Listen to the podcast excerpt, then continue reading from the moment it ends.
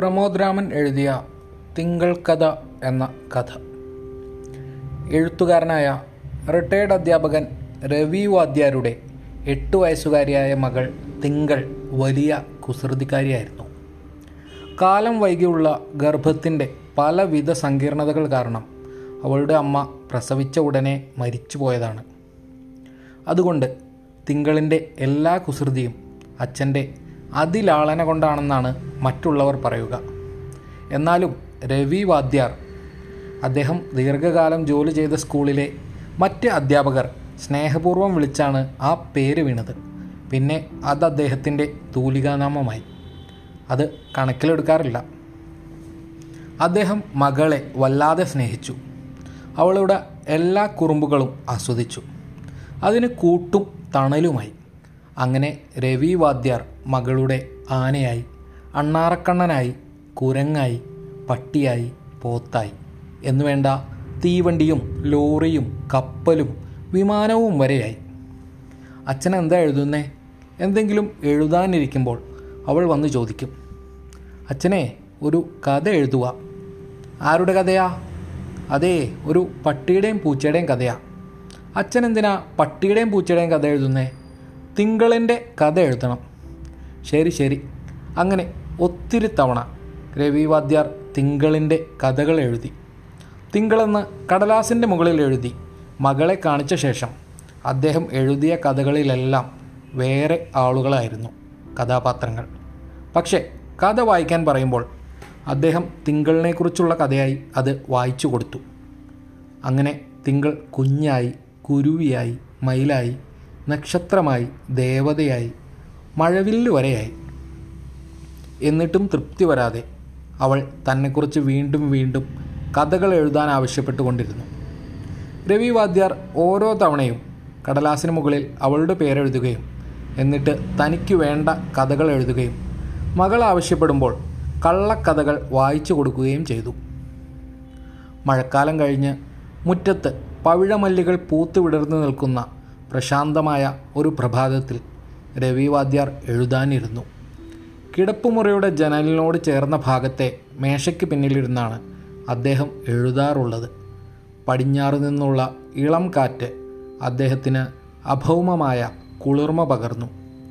പെട്ടെന്ന് മകൾ മുറിയിലേക്ക് ഓടി വന്ന് അച്ഛനോട് പറഞ്ഞു അച്ഛാ നമുക്ക് സാറ്റ് കളിക്കാം. എഴുത്തിന് ഇരുന്നതേ ഉള്ളുവെങ്കിലും അച്ഛൻ മറിച്ചൊന്നും പറഞ്ഞില്ല. സമ്മതിച്ചു. എന്നെ ഇന്ന് അച്ഛന് പിടിക്കാനേ പറ്റില്ല ഉറപ്പാ. എന്നാൽ അതൊന്ന് കാണണമല്ലോ. ഞാൻ കണ്ടുപിടിച്ചിരിക്കും. രവി വാദ്യാർ കണ്ണടച്ച് വരാന്തയിലെ ചുവരിൽ മുഖം ചേർത്തു നിർത്തി എണ്ണാൻ തുടങ്ങി. എണ്ണുന്ന നേരത്ത് മകൾ ഒളിക്കാൻ സാധ്യതയുള്ള സ്ഥലങ്ങൾ അദ്ദേഹത്തിന്റെ മനസ്സിലൂടെ കടന്നുപോയി. മുറ്റത്തോട് ചേർന്ന് നിൽക്കുന്ന പ്ലാവിന്റെ മറവിൽ. വലതുവശത്തുള്ള കോഴിക്കൂടിന്റെ പിന്നിൽ. കിടപ്പുമുറിയിലെ പായച്ചുരുളിൽ. ചിലപ്പോൾ എഴുത്തുമേശയുടെ താഴെ ചിലപ്പോൾ അടുക്കളയിലെ മേശയുടെ താഴെ. ഇതൊന്നുമല്ലെങ്കിൽ പിറകിലെ കാവ്യയുടെ വീട്ടിൽ പണി നടക്കുന്നതുകൊണ്ട് വളച്ചു കെട്ടിയ പച്ച പിന്നിൽ. ഇവിടെയൊക്കെ അല്ലാതെ അവൾ എങ്ങോട്ട് പോകാൻ? അൻപത് വരെ എണ്ണിയ ശേഷം അദ്ദേഹം ചുവർ പിടിച്ചുകൊണ്ട് തന്നെ നാലുപാടും നോക്കി. പരിസരത്ത് എവിടെയുമില്ലെന്ന് കണ്ടപ്പോൾ പതുക്കെ ചുവരിൽ നിന്ന് കൈവിട്ട് അടുക്കളയിലേക്ക് എത്തി നോക്കി. മേശയുടെ താഴെ ഇല്ല. പാത്രങ്ങളൊക്കെ വച്ച ഭാഗത്തുമില്ല. പിന്നെ കിടപ്പുമുറിയിലേക്ക് പോയി നോക്കി.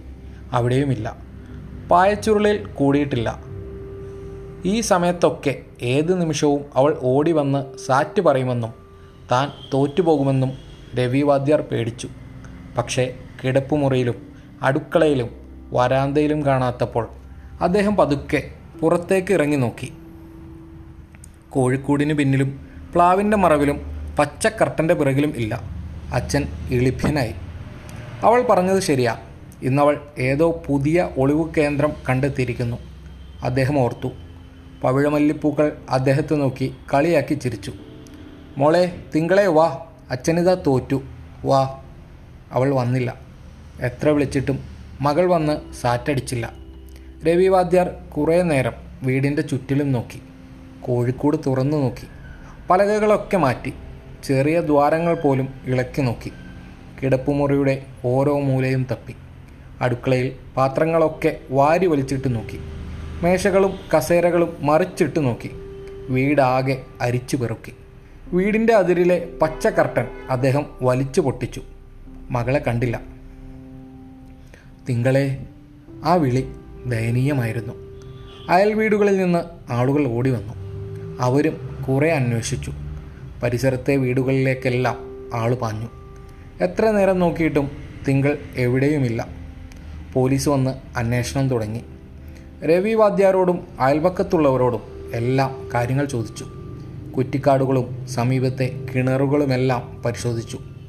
അവളെ കണ്ടെത്താൻ കഴിഞ്ഞില്ല. ആ ദിവസം രവി വാദ്യാരുടെ വിങ്ങിപ്പൊട്ടുന്ന മുഖത്ത് ഇരുൾ പരന്ന് അവസാനിച്ചു. പിറ്റേന്നും അതിന്റെ പിറ്റേന്നും അങ്ങനെ ദിവസങ്ങളും മാസങ്ങളും ഒടുവിൽ വർഷങ്ങളും അച്ഛൻ കാത്തിരുന്നു. പോലീസ് അന്വേഷണവും എവിടെയും എത്തിയില്ല. അങ്ങനെ ഋതുപകർച്ചകൾ കൊടുത്ത മുറിവുകൾ പേറി ഉള്ളിൽ വാടിക്കരിഞ്ഞ ഒരു വസന്തത്തിന്റെ അവസാനത്തെ പവിഴമല്ലിപ്പൂവിന്റെ വിളറിയ നിറം പേറി ആ എഴുത്തുകാരൻ ഏകാന്തമായ വയോധിക ജീവിതത്തിലേക്ക് ആണ്ടുപോയി. ഒരു വെളുപ്പിന് അദ്ദേഹത്തിന് എന്തെങ്കിലും എഴുതണമെന്ന് തോന്നി. എന്തോ ഉത്തരവാദിത്വം തീർക്കാനുണ്ട് എന്നൊരു തോന്നൽ. വർഷങ്ങൾക്ക് മുൻപ് ഉപേക്ഷിച്ച ദൂരെയിട്ട പേനയും ഒരു കടലാസുമെടുത്ത് അദ്ദേഹം മേശക്കരികിലെത്തി എഴുതാനഞ്ഞു.